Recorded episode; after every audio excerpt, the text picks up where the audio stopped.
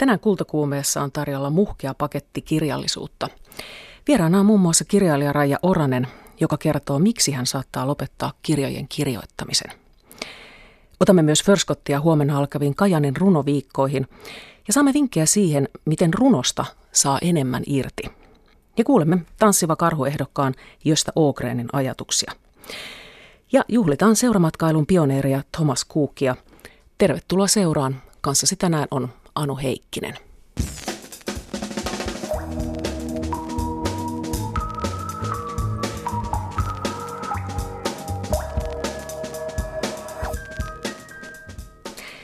Aloitetaan elokuvamaailman suru-uutisella, josta kuultiin eilisiltana.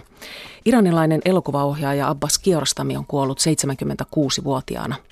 Kiarostamin kuolema on uutisoitu varsin laajasti myös täällä Suomessa. Hänen opissaan on ollut monia suomalaisiakin elokuvan tekijöitä. Lisäksi Kierostami vieraili Sodankylän elokuvajuhlilla vajaa kymmenen vuotta sitten. Puhelimessa on elokuvan tekijä, isän puolelta iranilainen Asar Sayar. Hyvää iltapäivää. Iltapäivää. Mitä Kierostamien elokuvat merkitsevät sinulle? Mm, no, mulle Abbas Kierostamin elokuvat on olleet se yksi portti niin siihen elokuvan moninaisuuteen. Et mä oon ollut aika nuori, kun mä oon niitä ihan ensimmäisen kerran nähnyt, ja kyllä on vaikuttanut mun suuresti siihen ymmärrykseen siitä, mitä kaikkea elokuva voi olla ja minkä, millä tavalla elokuva voi katsojaa puhutella. Mm, varsinkin näissä ensimmäisissä Abbas Kerostami elokuvissa, niin ne on tietysti mielessä aika perinteisestikin, niin kuin, myös siellä on myös löydettävissä perinteinen draaman kaari, mutta, mutta tavallaan ne syvemmät merkitykset tuntuu ainakin mulle katseena niin olevan jossain muualla kuin pelkästään, että se ei se ei ole niin kuin typistettävissä siihen pelkästään siihen niihin draamallisiin tapahtumiin, vaan jotenkin semmoiseen laajempaa ymmärrykseen elämästä ja ihmisen, tavallaan jotenkin jollain tavalla ihmisen mm, pienuudesta kaiken elämän keskellä. Onko ne niitä tekijöitä, jotka tekevät hänen elokuvistaan niin erityislaatuisia? Joo, kyllä. Jotenkin semmoinen kyky katsoa ihmistä ja, ja ympäröivää maailmaa. Joo, ehdottomasti. Mitä nostaisit hänen tärkeimmäksi töikseen? Mm, aika vaikea sillä tavalla sanoa niin kuin, muuta kuin omasta puolestaan, mutta ehkä mulle, mulle juurikin ehkä sen takia, että ne, ne ensimmäiset elokuvat, tai ihan sen ensimmäisen tota, sen Koker-trilogian, sen Ystävä hädässä elokuvan mä lapsena, niin sitten, sitten se seuraava siitä trilogiasta, tämä ja Elämä jatkuu, joka on mun mielestä itse asiassa ää, niin kuin se alkuperäinen nimi ja se englanninkielinen nimi, se ää, Life and Nothing More, niin toimii oikeastaan ehkä kertoo enemmänkin siitä elokuvasta, niin se on mulle ollut sellainen merkittävä elokuva. Siinä jotenkin, tietysti myös voisi sanoa, että siinä ei tapahdu, joku voisi, kun se katsoo sitä, niin sanoa, että siinä ei tapahdu mitään, että siinä vaan etsitään ja etsitään ja mitä ei löydy ja tulee, mutta sitten se päätyy kertomaan jotenkin siitä, nimenomaan siitä etsinnästä jonkinlaisena niin kuin elämän niin kuin perustoimintona. Mulle ainakin se on musta tosi hieno elokuva ja, ja ehdottomasti semmoinen, niin kuin minkä kautta on pystynyt alkaa ajattelemaan elokuvaa ihan uudella tavalla kerrontana. Hyvä. Kiitos näistä ajatuksestasi elokuvan tekijä Asar Saijara. Kiitoksia.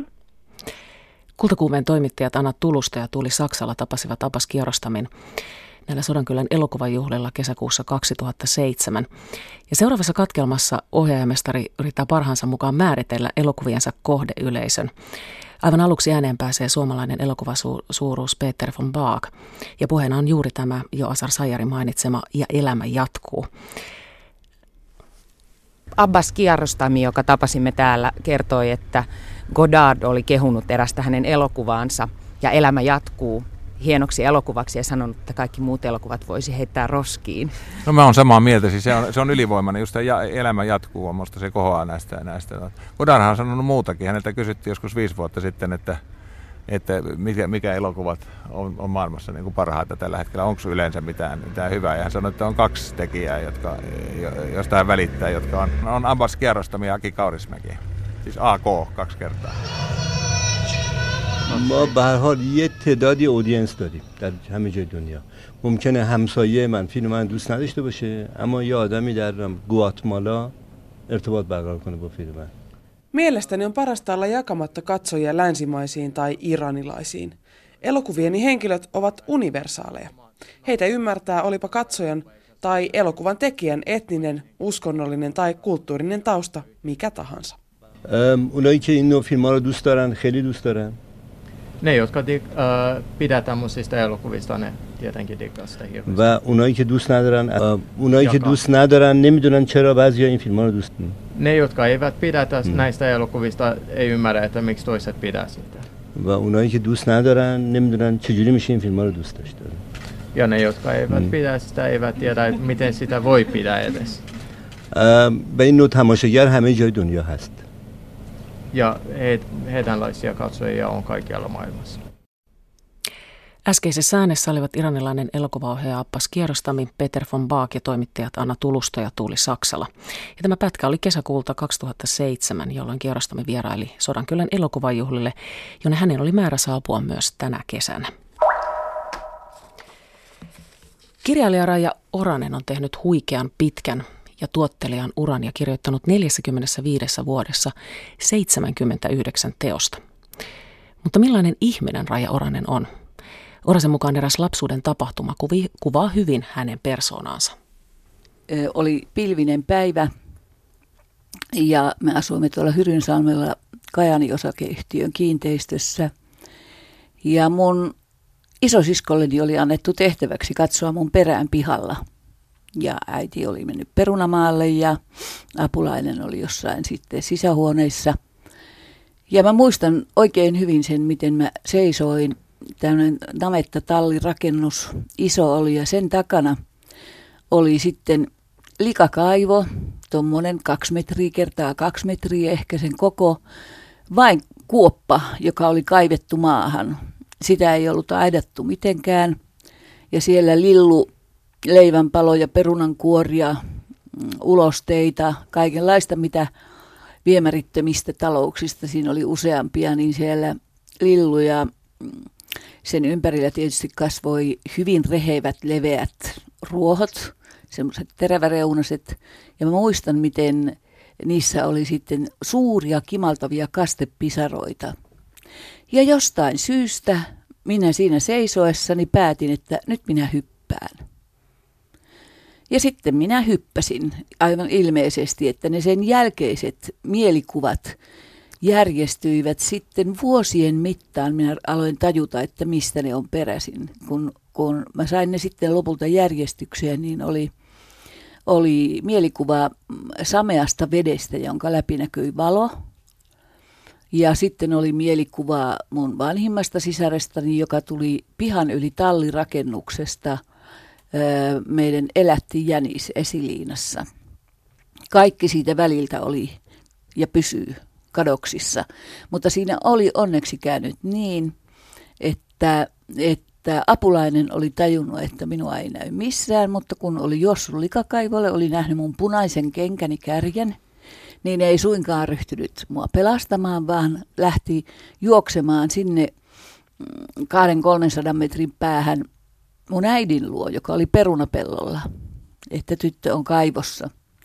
No sitten äiti juoksi sieltä ja hyppäsi äitien tavoin suinpäin sinne kaivoon, jossa oli tollainen toista metriä sitä likavettä ja, ja oli saanut mua jalasta kiinni ja saanut heitettyä sitten siihen äh, kaivon viereen. Mutta mähän olin jo hyvin hukkunut siinä vaiheessa, mutta onneksi tapahtui niin, että minun isoveljeni, joka oli mua tuommoisen seitsemän vuotta vanhempi, juuri sillä hetkellä tuli kotiin, oli ollut uimakoulussa, uimarannalla, ja siellä oli juuri opetettu elvyttämistä. Niin, että hän tiesi, tämä 11-vuotias poika, mitä tehdä. Hän oli ravistellut ensin vedet ulos ja sitten ruvennut antamaan tekohengitystä. Ja näin mä sitten niin kuin, ö, pelastuin, mutta se shokki laukesi sitten siihen. Sitä varten sitä jänistä oli lähdetty hakemaan, koska mä olin shokissa. Ja, ja sen mä muistan, sen ru, ruudullisen esiliinan sisässä olevan, olevan jäniksen. Tämä on tällainen mukava lapsuusmuisto. Tämä tarina on tosi. Mikä ikäinen olit silloin, Raija Oranen? Mä vaan arvioisin, että mä oon kolme, ehkä neljä, nelivuotias. On hurja tarina. Joo, niitä, se kuvaa, mä oon ajatellut, että se kyllä kuvaa mun persoonallisuuttani aika hyvin. Mä oon kaiken elämässäni tehnyt vähän sillä tavalla, että mä hyppään kaivoon. Mä en niin kuin ajattele sitä, että mitä siitä seuraa ja, ja suunnittele sitä, että on hienon näköinen kaivo, niin, niin sinne vaan. Ja niin hirveä määrä tyhmyyksiä on tullut tehtyä tuon ominaisuuden vuoksi. Jos elämästäsi kirjoitettaisiin kirja, tai jos kirjoittaisit sen itse, Raija Oranen, niin olisiko tämä hyvä aloitus sille kirjalle? Mä en tiedä, olisiko tämä hyvä aloitus yhtään millekään. Mun, on, mun on vaikea sitä kuvitella, koska tota, mä oon päättänyt, että minä en kirjoita muistelmia, koska mä olen rehellinen ihminen. Ja on liian paljon sellaisia asioita, joita minä en halua kertoa – niin, että niistä muistelmista tulisi valheelliset ja, ja tylsät, ne olisi tylsä kirjoittaa. Että mä oon käyttänyt mun fiktioissani, tarinoissani kyllä suurin piirtein kaiken sen, mikä on käyttökelpoista mun elämässäni, niin, niin niissä. Ja nyt tietysti viittaan varsinkin puhtaat valkeat lakanat tarinaan ja, ja romaaniin Valkea talo jokivarressa – niin, joka kuvasi lapsuus. Joo, se, se kuvasi lapsuutta ja, ja nuoruutta siellä pohjoisessa ja siitä on tullut palautetta, että ihan kun olisi lukenut omaa päiväkirjaansa. Raija Oranen, eh, sinulla on nyt 45 vuotta takana kirjallista uraa.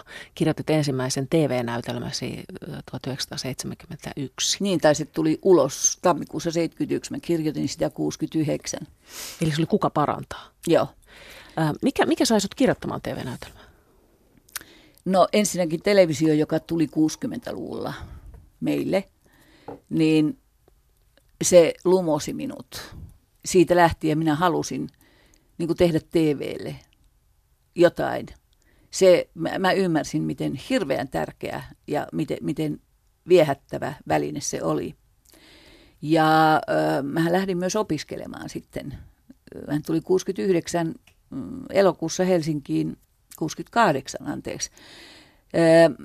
Ja tota, pääsin sitten Yleisradion koulutukseen ja sitä tietä Tampereen yliopistoon, että mä opiskelin sitä, sitä välinettä ja sitten minulla oli läheisyydessä tuonen pieni tyttö, kahdeksan, yhdeksänvuotias. Mä itse olin just synnyttänyt ensimmäisen lapseni, mä olin 21. Ja mä ymmärsin, että tuota tyttöä ei kohdella oikein. Että siitä, siitä koituu jotain – ja mä otin sen sitten esimerkiksi ja kirjoitin sitten TV-draaman lapsesta, jolta puuttuu autonomia.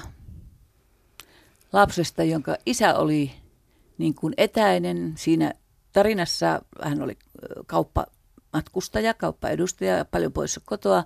Ja äiti oli hyvin tämmöinen autoritäärin, määräilevä tyyppi esimerkiksi se, että kun kysytään lapselta jotain, niin äiti vastaa lapsen sijasta.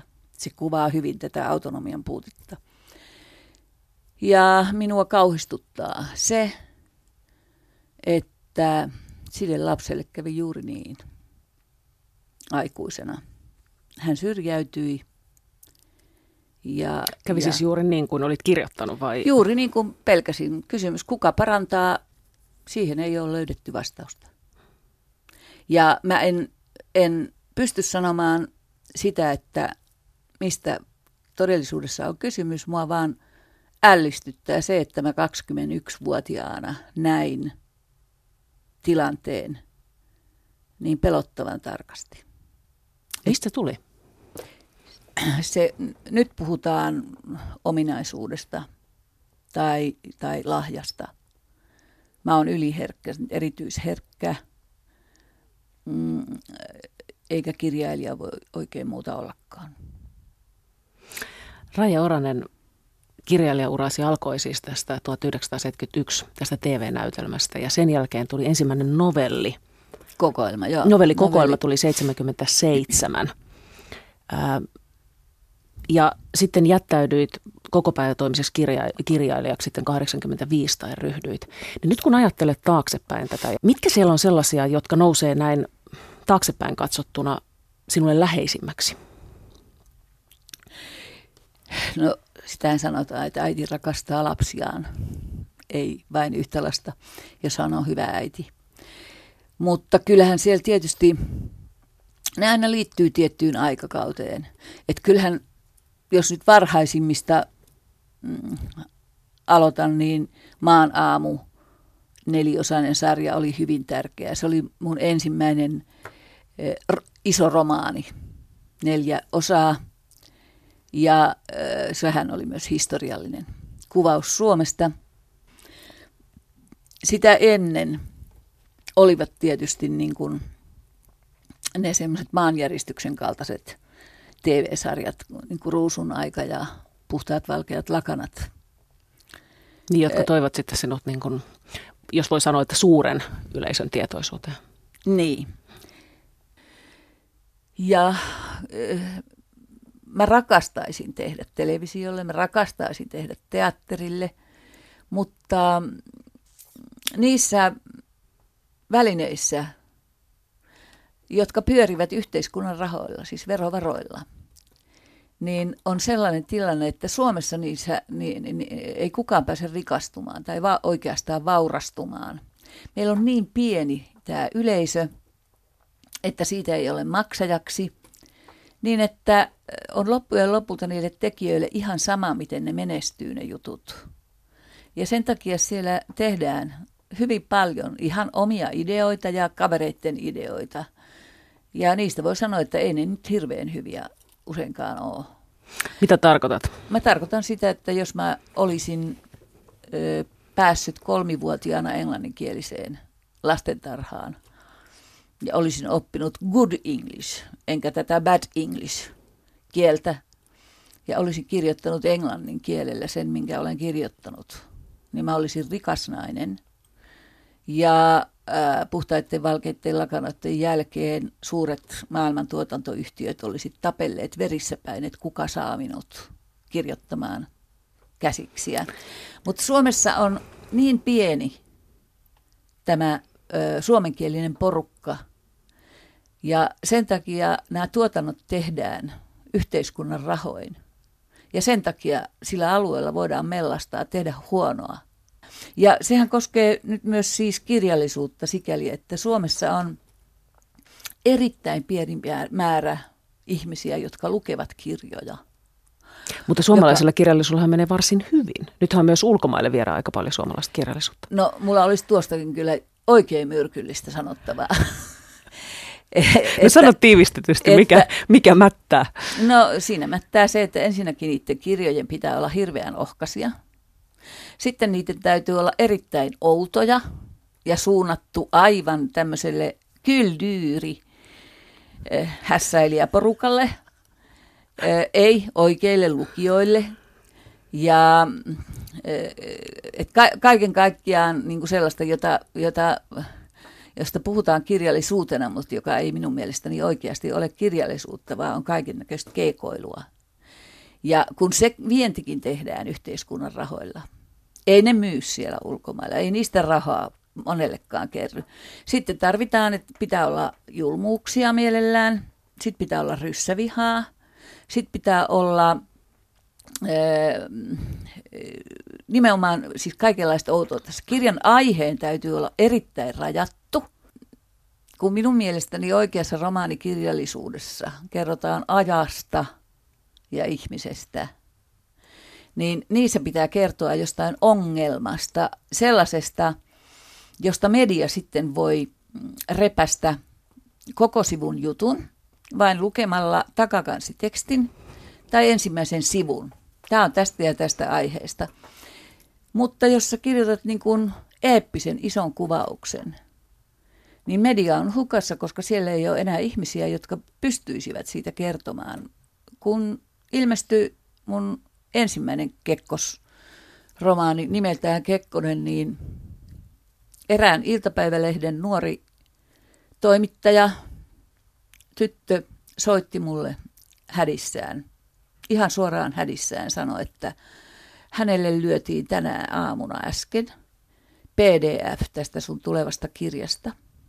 Ja tänään täytyy jutun olla valmis. Ja siinä oli 500 sivua. Niin me teimme sitten niin, että minä sitten kerroin hänelle sen kirjan ja mitä siitä kannattaa kirjoittaa ja sitten hän kirjoitti sen pohjalta sen jutun. Eihän tämä ole niin kuin median tarkoitus. Raija Oranen, nyt mä, nyt mä saan ehkä hajua. Mä nimittäin luin aika paljon haastatteluja tätä haastattelua varten. Ja joissakin niissä mainittiin, että herätät paljon tunteita ja myöskin monenlaisia niin kuin, ihmiset ovat eri mieltä kanssasi. Ja, ja mä niin rupesin miettimään, että mistään se johtuu ja, ja, tota, ja nyt ehkä saan vähän kiinni siitä, että, että, että olet itse varma, et pistä kynttiläsi vakan alle, vaan sanot, että olisin menestynyt maailmalla, jos olisin kirjoittanut englanniksi. No se, on ja ihan, olet myöskin... se on tilastollisesti laskettavissa. Et ihan jos laskee, että mä oon, mä oon menestyskirjailija Suomessa – mutta en, en äh, niin kuin tienaa niitä isoja rahoja, joita muutama Suomessa tekee, se, jotka kirjoittaa sellaisia kirjoja, joiden lukijalta ei vaadita kovin paljon, vaan jotka pystyy lukemaan ja, ja kun, on, kun on tietty joukko, niin, niin ne kirjat löytävät sen suurimman yhteisen tekijän ja pelaavat sillä. Mä taas kirjoitan äh, ihmisille, joilla yleensä pitää olla varsin hyvä koulutus. Ja usein he ovat aika korkeassa yhteiskunnallisessa asemassa ja hyvin sivistyneitä. Sä oot kertonut julkisuudessa äh, hyvin avoimesti masennuksestasi ja alkoholiongelmasta ja raitistumisesta ja hometalohelvetistä ja konkurssista ja hyvin tämmöisistä, jotkut voisi kokea hyvin henkilökohtaisina asioina. Ne on erittäin henkilökohtaisia asioita, eikä niistä toivu koskaan. Mitä, mitä sä ajattelet siitä niin kuin näin jälkikäteen? Ai näistä onnettomuuksista? Niin, siitä, siitä, että, että, siitä, että sä oot kertonut niistä se, tota, avoimesti. Tota, se, on, se on, minä olen saanut mediakoulutuksen. Öö, mä tiedän, että se, mitä yrittää salata, tulee ehdottomasti julki. Ja se tulee silmille. Että on parempi ennättää itse ensin – jolloin pystyy valitsemaan sen, mitä kertoo, ja pitämään sisällään sen, mitä ei halua. Ja se toimii. Yleensä siitä syntyy käsitys, että se on kertonut nyt kaiken. Eikä huomatakaan, että ai, mitä, mit, mitähän se jätti kertomatta, hei. Nerokasta. Ja, mä, ja siihen, sitä mä tarkoitin tästä, että mä en koskaan kirjoita muistelmia, koska on niin paljon asioita joita, joita minä en missään tapauksessa tule kertomaan kenellekään edes kuolivuoteellani. Ja siksi niistä muistelmista tulisi valheelliset. Ja sen vuoksi ne saa jäädä kirjoittamatta. No, tämä on varmaan aika tietoista, tai siis niin kuin sanoitkin, että tämä on tietoista niin kuin valintaa, mutta onko tämä myöskin tietoista niin kuin Raija Orasen kuvan rakentamista? Nykyaikana sanotaan ehkä brändin rakentamista. Voinko minä sen sen olisinkin osannut, mutta se ei ole. Mä oon hyvin impulsiivinen ja ajattelematon ihminen. Ja päästelen suustani ihan liian aikaisin ja väärässä paikassa ja väärille ihmisille ja sanon liian suoraan ja näin edelleen. Että, öö, mä en ole osannut hoitaa suhdetoimintaani. Mä en ole osannut hoitaa ihmissuhteitani apurahalautakuntiin ja, ja palkintojen jakajiin ja tällaisiin. Ja on ollut yhtä naivi kuin oli aina Akte, josta tämä seuraava romaani nyt tuleva kertoo. Aino Akte luuli, kun hän lähti pienestä Suomesta ää, suurena lahjakkuutena Pariisiin, että asiat menevät niin, että kun hän laulaa, ja kun hän laulaa niin hirveän hyvin, ja kun hän yrittää parhaansa ja hän tekee kaikkensa, niin siitä seuraa se, että kriitikot häntä kiittävät ja yleisö häntä palvoo. Eipä siinä niin käynyt, vaan hän joutui nöyryytetyksi, Köynärpää-taktiikka osoittautui välttämättömäksi. Hän joutui ostamaan jopa haastattelunsa ja toteutui, niin kuin hän itse sanoi, minkä mä oon ottanut siihen romanin alkulehdelle, että sitten kun aika on kulunut ja, ja me kaikki olemme poissa, niin monet muut nimet ovat unohtuneet, mutta minun nimeni jää. Enkä minä sano tätä niin kuin itserakkaudesta, vaan siksi, koska se on näin. Raija Oranen, mikä on 80. romaanisi? Mä toivon, että se valmistuu. Se on nimeltään Kreivin aikaan. Ja se tapahtuu varsinaisesti tuolla Kajaninlinnan liepeillä ja Puolangalla siellä Kainuussa 1700-luvun alussa ison vihan aikaan. Se on kai 80 ja saattaa olla mun viimeiseni. Mistä Sen verran tiedät? väsyttää. Onko nyt sellainen olo, että riittää? Vähän, vähän on sellainen ollut. Mulla on ollut aika paha burnout tässä äskettäin. Että tota, tällä hetkellä on vähän semmoinen olo, että viitsisikö tuota vielä? Tai onko pakko? Koska eläksenihän minä kirjoitan. En minä niin kuin, mitään taiteilua harrasta. Mä, mä tota, kyllä teen työtä, mutta taiteellista työtä. Kiitos haastattelusta, Raija Oranen. Kiitos. Näin siis Raija Oranen. Hän suomi tuossa haastattelussa kirjallisuuden nykytilaa varsin tiukoin sanankääntein. Mutta mitä Tuli ja Savun päätoimittajat Anna Tomi ja Vesa Rantama sanovat runouden nykytilasta? Siitä lisää seuraavassa jutussa. Anna Tomin mielestä lukija saa ainakin runosta enemmän irti, jos hän ei pidä runon lukemista tehtävän ratkaisuna. Tämä itse ajattelen sitä sitä kautta, että runous ehkä Suomessa tällä hetkellä kärsii tietyssä mielessä semmoisesta niin kuin elitistisestä maineesta, joka on ehkä jotain painolastia jostain historiallisesta hetkestä, joka on jo mennyt. Että tavallaan itse asiassa nykyään runous on hyvin epäkaupallista ja marginaalista ja aivan täysin niin kuin selkänahasta rakkaudella tehtyä, mutta kuitenkin se ajatus siitä lajista jotenkin usein vielä kiertyy yhteen sellaisen niin kuin kuninkuuslajin ja jonkun kryptisen salakielen kanssa ja ei kukaan ei voi siitä mitään ymmärtää. Mä itse koen jotenkin, että mutta et siihen ei mun mielestä ole mitään sitä taikatemppua, että miten nämä ihmiset, jotka ovat kulttuurista kiinnostuneita ja monista muista taiteenlajeista, niin saataisiin runouden piiriin. Et se vaatii vain jonkun tämmöisen niin kuin elämyksen ja musta siinä niin kuin on tärkeää tuottaa nimenomaan niin kuin hyvää ja laadukasta sisältöä, jonka äärellä ehkä voi huomata myös sitten sen, että että tämä runous ei olekaan niin vaikeaa tai kryptistä tai että sitä ei edes tarvitse välttämättä ymmärtää.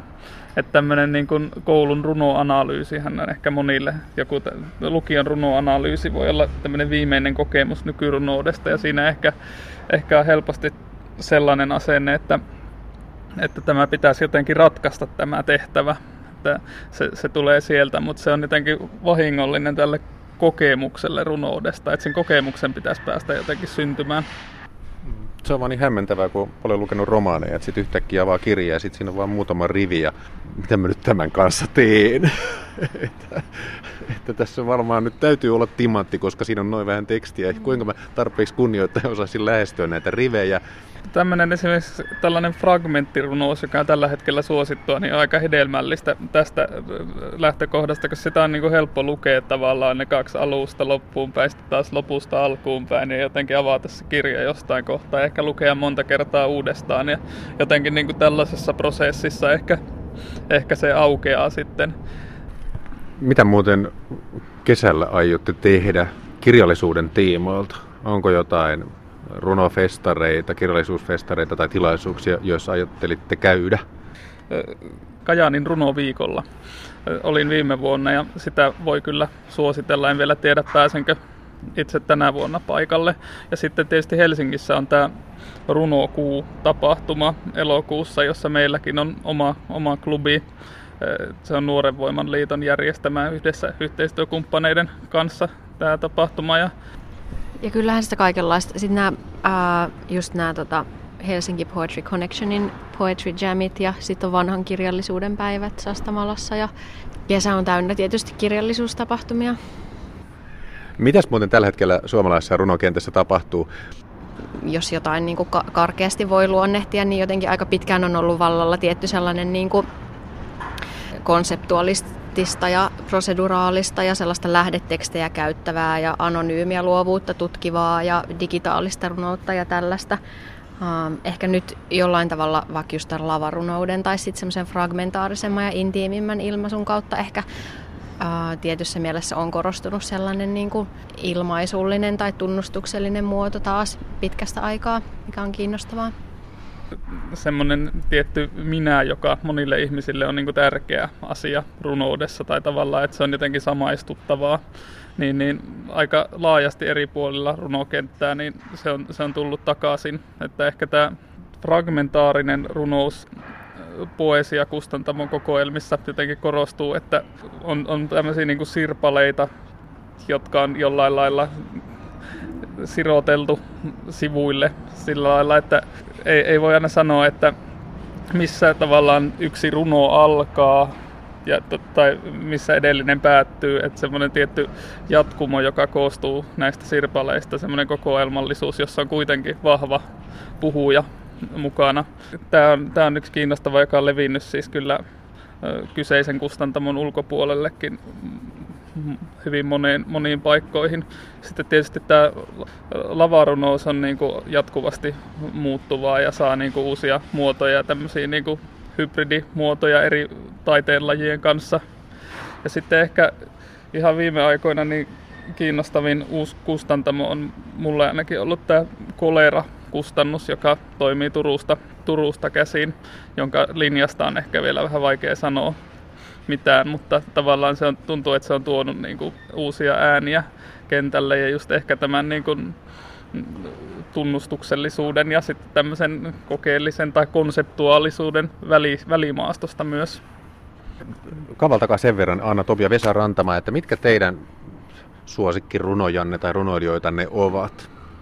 Mulla on ehkä nuorena tämmöinen niin kuin suomalainen modernismi ja sitten tietysti samaan aikaan kansainvälinen modernismi niin kuin kolahti voimakkaasti, että, että tavallaan Paavo Haavikko, Pentti Saarikoski, Mirkka Rekola ja sitten samalla myös Tias Eliot ja Ezra Pound ja monet niin kuin kansainväliset merkittävät nimet, että ne oli ne niin kuin tavallaan ensimmäiset, joiden kautta mä innostuin runoudesta kansainvälisesti mä oon innostunut jostain tämmöistä esimerkiksi ranskalaista Christophe Tarkosista, joka on tämmöinen jo yli kymmenen vuotta sitten kuollut runoilija, joka tavallaan tosi kiinnostavasti nimenomaan esitti omia tekstejään ja se, tavallaan se esittäminen on niin kuin tosi merkittävä osa tai se, että miten ne luetaan ja tulkitaan ne tekstit, niin sitä, sitä tavallaan kokemusta siitä runoudesta.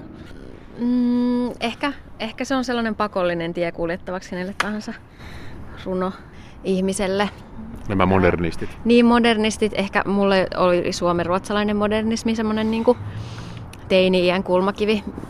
Mä itse asiassa just tänään puhumassa. Meillä on täällä semmoinen seminaari, joka käsittelee vähän niin kuin uudelleen tulkintoja suomen ruotsalaisesta modernismista. Mä oon puhumassa Gunnar Björlingistä ja tavallaan se oli mulle se läheisin ja edelleen heistä ehkä on. Ja sitten myös Elmer Dictonius sopii teini-ikäiselle hyvin semmoisessa nihilistisessä elämännälässä. Sitten tietysti suomenkieliseltä puolelta Eeva-Liisa Manner ja, ja Rekola ja muut. Niin angloamerikkalainen language-runous on mulle ollut tosi läheistä. Ja... Ketä siellä niitä nimiä on? No esimerkiksi Charles Bernstein ja Lynn Heginian ja Oliko se Bernstein just se, jota Lehto on kääntänyt? Joo, joo, ja Lehto sitten taas suomalaiselta puolelta tämmöisenä niin kuin languagein teoreetikkona. Ja sitten taas sit, äh, ehkä nyt mun kiinnostukset on enemmän ajautunut sellaisiin materiaalisuuksien kysymysten äärelle ja sitten taas niinku erilaiset runousesineet, niin kuin Raisa Marjamäen ja Eino Santasen runoudessa ja sitten tämä esine fiksaatio taas on johtanut mut käsittelee aika paljon Ralf Antbackan ja tota, Silja Järven taustarunoja ja sitten taas se kytkeytyy laajemmin tämä esinejuttu niin kuin modernis, modernismiin taas niin kuin William Carlos Williams ja Gertrude Stein ja sitten toisaalta Ranskasta esimerkiksi Francis Bange, joka on tällainen niin esinerunouden pioneeri tietyssä mielessä. Tuollaisen kytkentöjen ketjun loihti tuli, että Savunlehden päätoimittaja Anna Tomi. Haastateltavana oli myös Vesa Rantama. Toimittaja oli Jakke Holvas. Huomenna alkaa siis Kajanin runoviikot ja selviää kuka saa Yleisradion runopalkinnon Tanssivan karhun. Yksi ehdokkaista on suomenruotsalainen Jöstä Ogren ja hänen teoksensa Dikter Ytän Land. Toimittaja Jani Tanskanen kävi tapaamassa Ogrenia Vaasassa ja sai harvinaisen haastattelun hänen kotonaan. Ogren rakastaa työtään ja kertoo, millainen Tanssivan karhun ehdokas teos on. Suurenmoinen on se hetki, jolloin runo muodostuu kun se kasvaa esiin sanojen massasta, joka voi olla hyvin suuri, hyvin kaoottinen. Se on niin luova ilo, joka ei löydä vertaansa. Työ on yksinkertaisesti niin hauska, että en halua luopua siitä. Siinä kirjassa on kolme tai neljä eri kirjaa, hyvin erilaista. Toinen on voidaan sanoa minun ajatukseni lukeessani Emersonin esseet. Minä jatkan Emersonista. En, en kirjoita hänestä eikä hänen ajatuksista, vaan, vaan omista ajatuksista sen jälkeen, kun olen lukenut Emerson. Mutta äh, sitten on se viimeinen osasto, joka on aivan toinenlainen. Se on kooste elämästäni vaikeimmista ja, ja syvämmistä muistoista.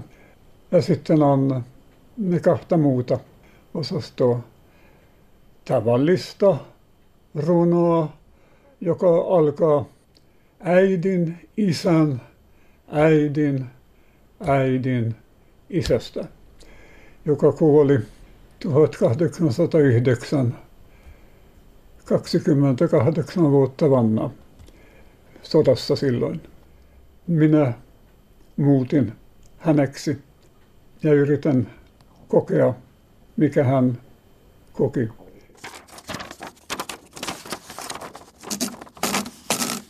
Josta Ookren olet tehnyt pitkän ja merkittävän runoilijan uran. Miten kuvailisit tätä taivaltasi? Joo, jos nyt joku on kiinnostunut, niin voisin nyt yksinkertaisesti sanoa, että kesti kyllä 40 vuotta ennen kuin opin tekemään runoa. Olin noin 40, kun, kun 78 ilmestyi Molnsommar. Mm, olet pitänyt tätä Molnsommar-teostasi varsinaisena esikoisenasi. Joo, joo, joo. Joo, silloin, silloin runot saivat muotoja ja olin tehnyt kaiken sitä ennen. Filmejä, proosaa, historiaa, esseitä, mutta tässä iässä minä yhtäkkiä huomasin, että nyt täytyy keskittyä, jos haluaa tehdä jotain ennen, ennen kuolemaa.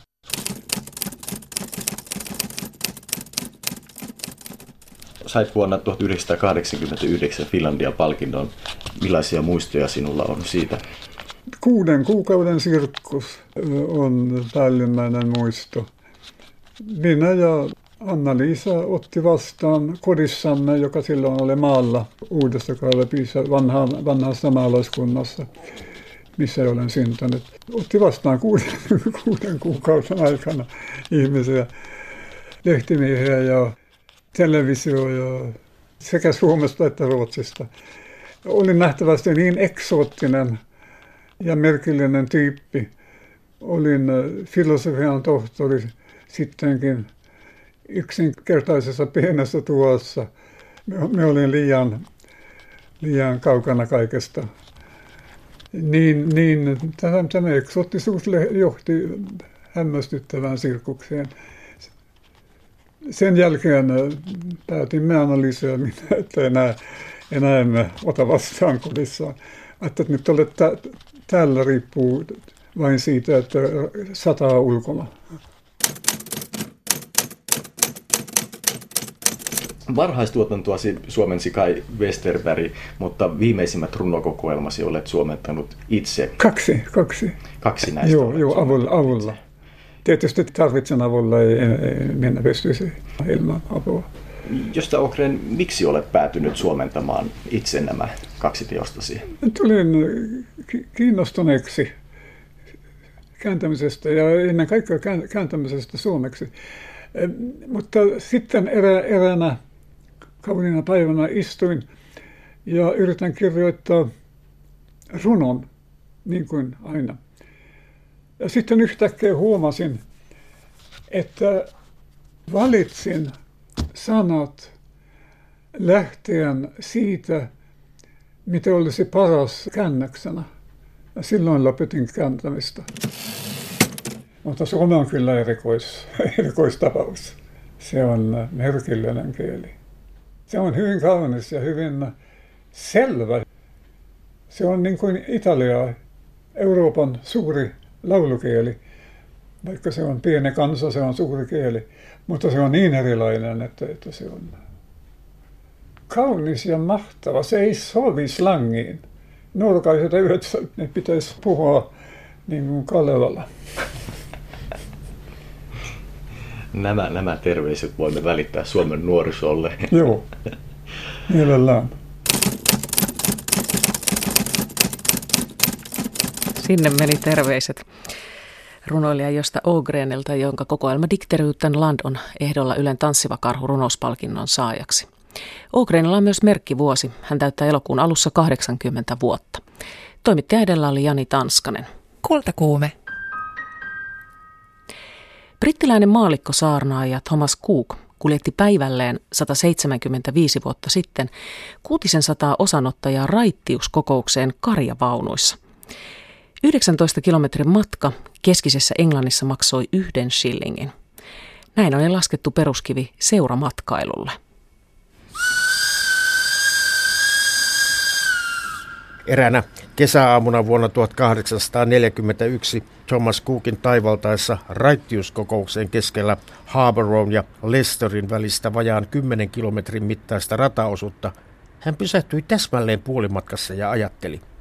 Ai sei, miten loistava ajatus olisikaan, jos rautatien luomat mahdollisuudet voitaisiin valjastaa raittiusaatteen edistämiseen. Cook porhalsi perille päästyään saman tien asemapäällikön juttusille ja ehdotti junan vuokrausta seuraavaa raittiuskokousta varten. Ehdotus hyväksyttiin ja pian 570 matkustajaa lunasti shillingin hintaisen matkalipun chartermatkailun neitsyt-matkaa varten. Kuukin järjestämä ensimmäinen huviretki rautateillä tapahtui vuonna 1845 Leicesteristä Liverpooliin. Pakettimatkaan kuului hotellimajoitus, opaskirjanen johdatti puolestaan historiallisiin nähtävyyksiin ja shoppailemaan. Kuukista oli tullut matkailun ammattilainen. Ulkomaille matkustaminen pysyi harvojen ja valittujen huvina.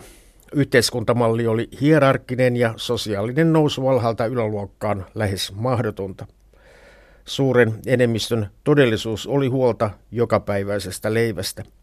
Elin- ja työolosuhteet olivat kammottavat, lapsityövoiman käyttö yleistä. Teollinen vallankumous toi kuitenkin vapaa-ajan ja pienet lomat myös työväestön ulottuville. Tästäpä Cook keksi seuraavan idean, kertoo historian tutkija Janne Ahtola.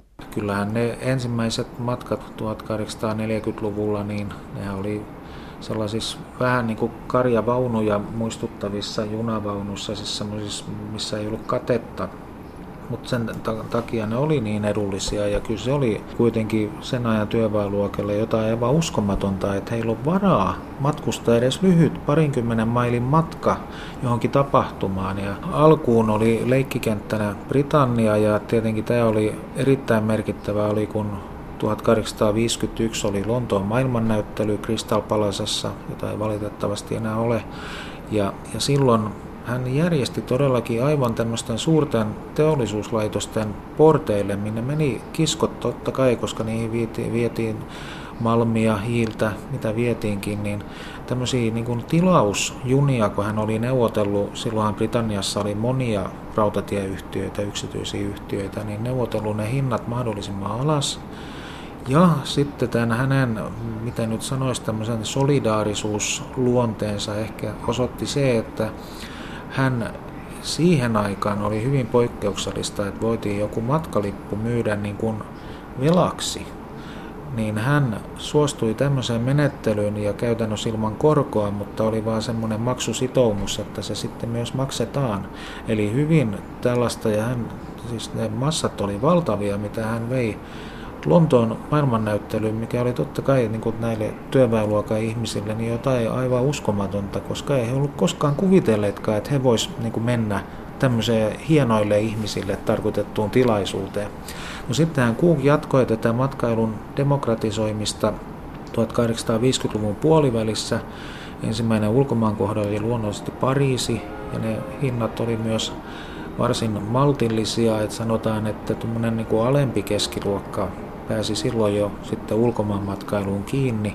Kulutusteollisuus vastasi nopeasti etenkin Victorian ajan naisten ilmestymiseen matkailumarkkinoille.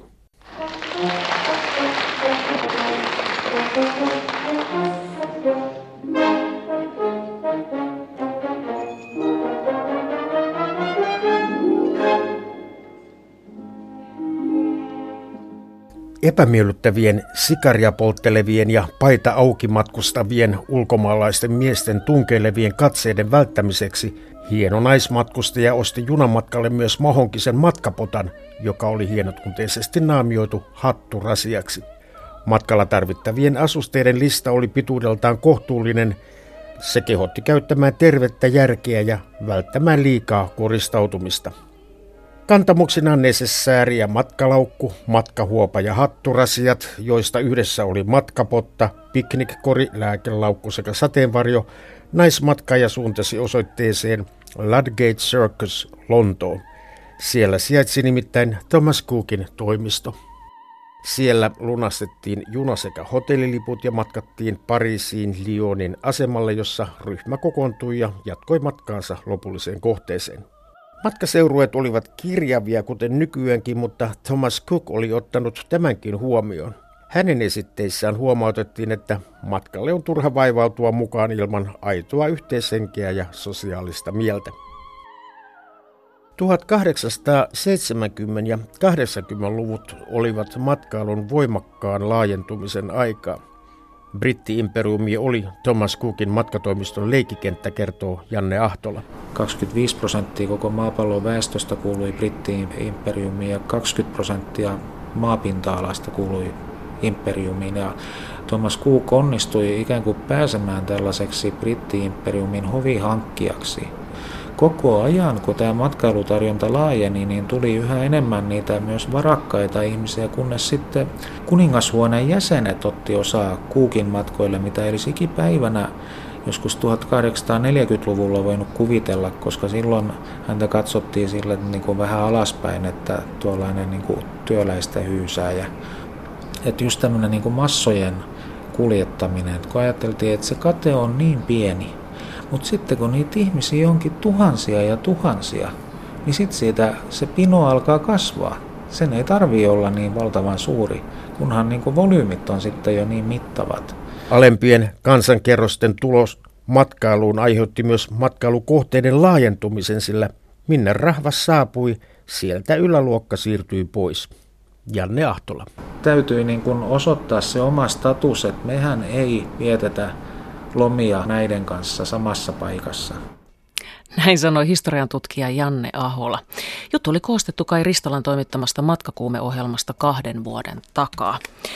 Ylikansallinen Thomas Cook matkailukonsernihan kuljettaa nykyään lähes 20 miljoonaa matkailijaa vuosittain. Huomisessa kultakuumeessa tutustutaan körtteihin herättäjäjuhlien kunniaksi ja kuullaan herkkuja Kajanin runoviikoilta. Anu Heikkinen toivottaa mainiota päivän jatkoa.